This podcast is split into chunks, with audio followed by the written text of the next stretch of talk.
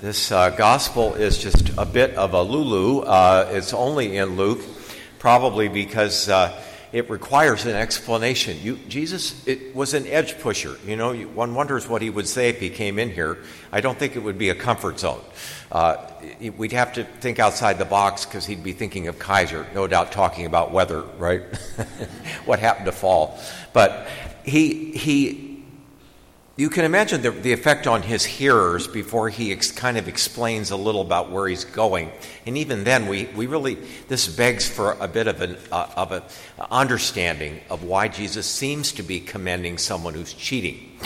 And so uh, there are a few keys here that help us to, to understand that he's really talking about all of us. And one of them is that uh, he begins by, he finishes this by saying, Make friends for yourselves now with dishonest wealth so that uh, when your true wealth comes, you will have something permanent. He's going to, the master is going to give us something that belongs to us. Right now, we're using things that are not ours. We think that they're ours, but if we look ahead uh, I don't know how many years it is for each of us, but there will come a time when everything we think we own, somebody else will possess, and we then will inherit a permanent and true wealth that is entirely based on how we traded in someone else's money and possessions, which is the Lord.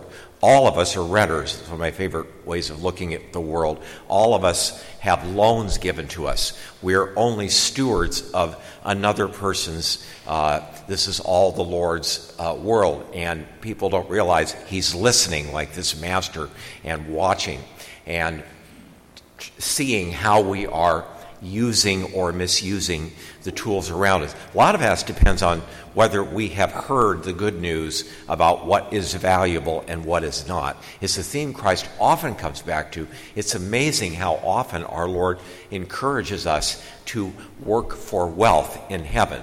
What is wealth in heaven? That's something we don't quite understand, but I think a lot of it has to do with simply. Uh, how close I am to Jesus will be the level of happiness and the glory that he will give us and we will give him, though nobody is jealous with whoever's whatever level we're on. And it's going to last forever. Yet we don't think about it enough. So we have this this this uh, in this gospel. There's a rich man who has hired a steward, and he's he's away on a journey. And again, a common theme with our Lord. Our Lord is away. We don't see him. Uh, he is here and heaven is not some place beyond the bounds of the universe. It's, it's a, another dimension that we simply cannot see. Uh, we, we don't have the senses for it. But even in, uh, I was reading something or watching something about physics, one of my favorite subjects, although I was terrible at math. Uh, Deacon Ty would be proud of me. I was looking, listening to something about string theory, and I didn't realize how old that theory was, but they're postulating 22 different dimensions. It's hard to get a handle on this, but one of them must have the angels in it, and, and a dimension that we one day are going to be joining when our physical body is no longer with us while we're waiting for our spiritual body to be given us. And in that dimension, God watches, He waits, He gives us time to figure it out.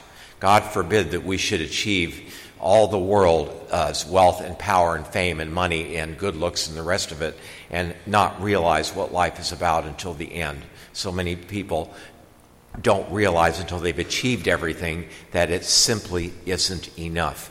And what is most satisfying is the sacrifice I made for somebody else. You look back at it, that's where true happiness lies in giving away something, not just acquiring things and piling up wealth on a, on a boat. Uh, we get off the boat and everything stays there, and you realize that you were a fool because you didn't make any preparations for disembarkation. So the, the, the master hears something we are never told that the steward is actually guilty. He simply has heard something, it's hearsay. So there appears perhaps to be a misunderstanding. We, this may be the case because the master ends up praising the steward. It could be he came home and found the steward was, in fact, operating uh, correctly We don't know. Uh, that may be one reason that he gets praised at the end. But in any, or or the, the master is just as underhanded as the steward and he appreciates the steward's craftiness, didn't realize he had somebody just like himself. But in any case, he comes back and he said he comes back quickly. He says, Your your employment is at an end. I want you to give an accounting of what you've done. See, he, he jumps to conclusions, this master, and says, You're, you're finished. Now, tell me what you've done. And uh, this, is, this is what the steward is hearing is going to be happening. Uh, we too, perhaps at a time we are not expecting, may find our stewardship uh, is coming to an end. I have had two uh, different weird illnesses. That's the story of my life. You know, with the, with my uh, my three operations, I was out for about eight or nine days. I should still be out actually, and. Uh, as far as I'm concerned, ministerial priesthood is for you, for me to sit at the house I basically, my, I had no priesthood because there's no point in having minister ministerial priesthood if there's nobody to serve. You see what I mean? It's, in a sense, it was like a mini death. And it, you think about it. Last night, some of you who ever come to the 5:30 mass, Paul, our trumpeter, passed away. Uh, well, he was quite ill, and uh, I had seen him in the hospital. It turned out he said, "You know, Father, I may have pancreatic cancer." Well, he did, and after that diagnosis, he lasted about a week and a half. It was a very quick, and he's gone. He made a big impact here for all of us who heard him at 5:30. Uh, in fact, he had to learn to lower the trumpet a little bit, but but we all loved him very, very, very deeply. And you see how quickly one of the greatest gifts that he, one of his biggest investments, was simply coming here and sharing his talent with us. Everybody here received something as well as a lesson about life from this man who was here about six months, had been at St. Vincent, and uh, now he's gone. So, uh, what does this master, what does this steward do? It, it's a little hard to understand what it is that he's doing here. The master is probably charging too much or, or whatever, but the steward thinks, well, I don't want to be a ditch digger. I want to have, uh, I want people to hire me or to be friends of mine or to help me out after I lose my job. So he takes these invoices, this apparently this guy runs Wilko or something. It sounds like he's got a lot of different uh, things that he's, he's selling, some kind of store.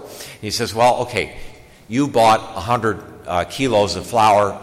Uh, let's, we're going to cut the bill in half. All across the board, he's cutting what's owed in half. And he says, I'm going to give you 50% off for being a good customer. He doesn't say why he's doing it. And so he puts every single debtor in he said, On my authority, I'm going to give you 50% off. And so he puts everyone in debt to him in the sense that they're now friends. Oh, you're my, you, you, I love you forever. And uh, when the master comes home, he finds that, uh, yes, he's, the bills were cut in half, but most likely these customers are probably going to give him twice the business because they appreciate the discount that he got.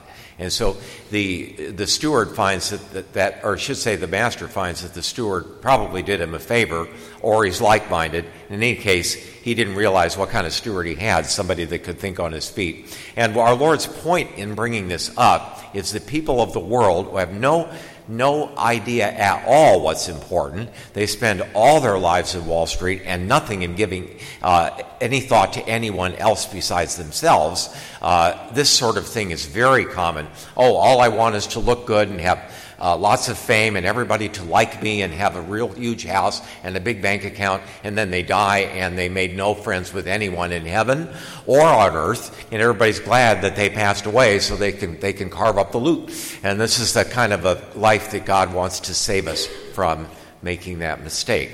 And uh, so the real, it, the real question then is how do we then make friends for ourselves because our Lord says, not if it fails you, but when it fails you. One of the most uh, interesting comments uh, when we had the financial crisis, I still can't remember it was 2007 or 2008. Seems like a long time ago. What, 2007? Who knows? You've forgotten to. Uh, but everything uh, all most value values dropped 40 50 percent i've lived old enough i'm old enough now to have this happen three times i started american airlines and started this 401k, which was brand new.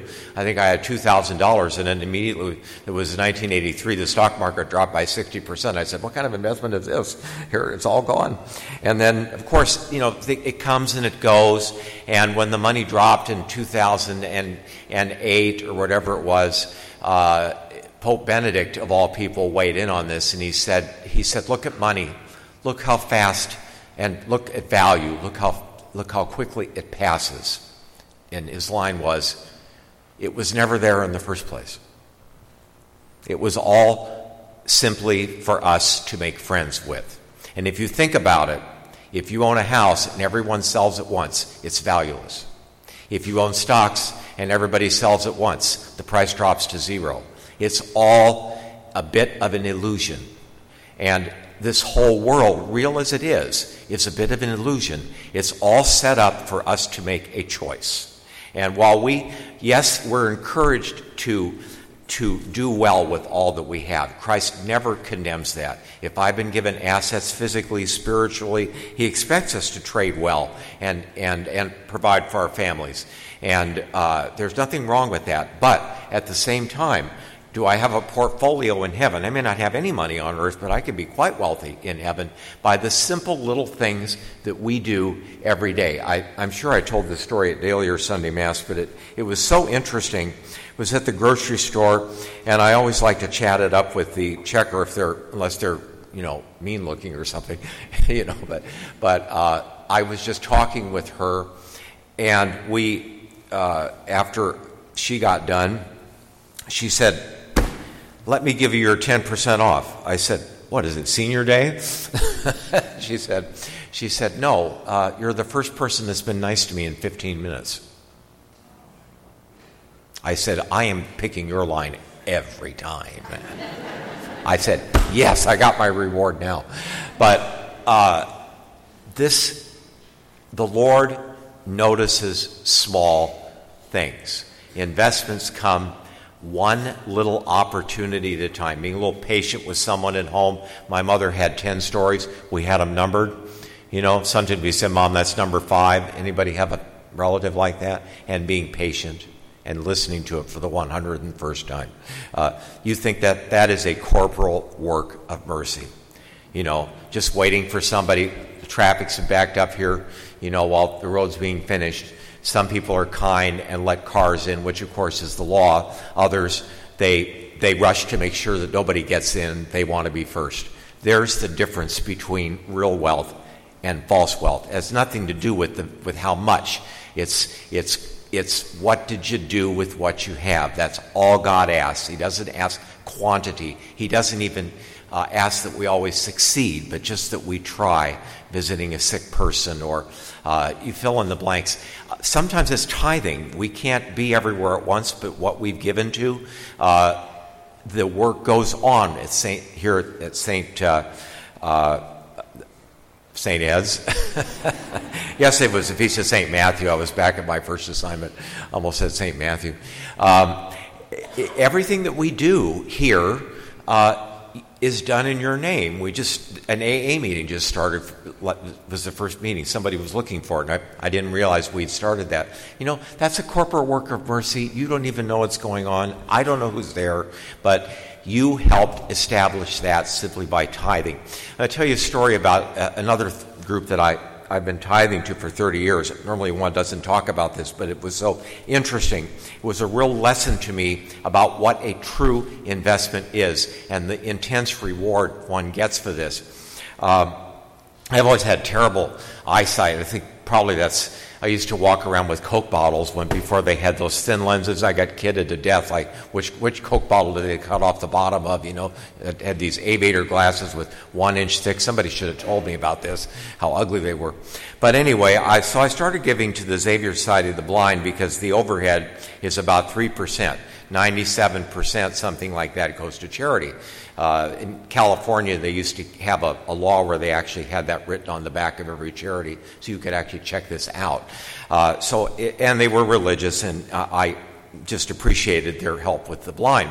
So, um, to make a long story short, there have been several funny incidents with this group that God has kind of winked at me and said, I this is your real investments. But the one that I want to bring up today is that when this church was new, about seven years ago, seven and a half years ago, there was somebody sitting in the back row here, and I, I was greeting people, and I noticed she had a kind of an unusual um, missal that she was reading, doing the readings in advance, and it was Braille. And I was thinking about the Xavier side, and I just said, "Oh, I've never seen a Braille missal before." I said, "How did you learn to read the, you know, the upraised letters?" And she were talking about that she had been either blind. I think she was blind from birth. She said, "Well, I've never known what I'm missing," and so on. It was very moving. And I said, uh, "I said, is that is that is that expensive to purchase?" She said, "Oh." It's way beyond my abilities to pay for. She said, I got it for free from the Xavier Society from the Blind. And I thought to myself, I gave you that. I gave you that. And don't be surprised if on the last day of your life, our Lord hands you back a jar of peanut butter and said, Thank you for giving me that. It's one of the best investments you ever made. Okay. What? I, I stopped at Safeway and bought a jar of peanut butter and tossed it in the St. Vincent de Paul bin over here? Yep. That was your investment. We used to have the, remember when we had the, the big truck over here with the St. Vincent de Paul, some of you old timers? People used to, 3 o'clock in the morning, an old mattress would show up under the, under the truck. We had to try to get rid of it. Can you imagine our Lord saying to them, Thanks for this old mattress you gave me. Here's one of your own? you know, it, we're going to be very surprised at what mattered in life and what didn't. We may have changed a life simply by being kind to somebody when they were really hurting. Uh, we don't know what our mission in life is until it's over. But one thing we do know we will be held accountable. God is listening, He's deliberately not showing up to give us time to figure it out. Sometimes we have to accumulate a lot to realize it just doesn't matter in the end. And that while we're buying and trading and selling and doing the best we can with all that we have, which God expects of us. He also wants to put in our portfolio, or whatever you want to call it, those investments that last forever. And it's called listening to God's commandments. We're so privileged here to be able to actually hear what's going on.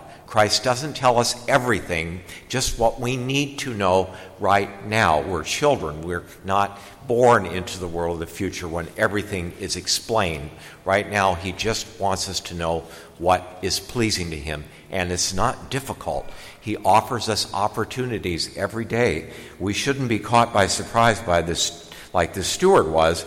On the other hand, he was ready. You know, he was smart. He knew what to do. And he says, These people who don't know what's going on are smarter than the people of light who don't listen to me and don't invest properly.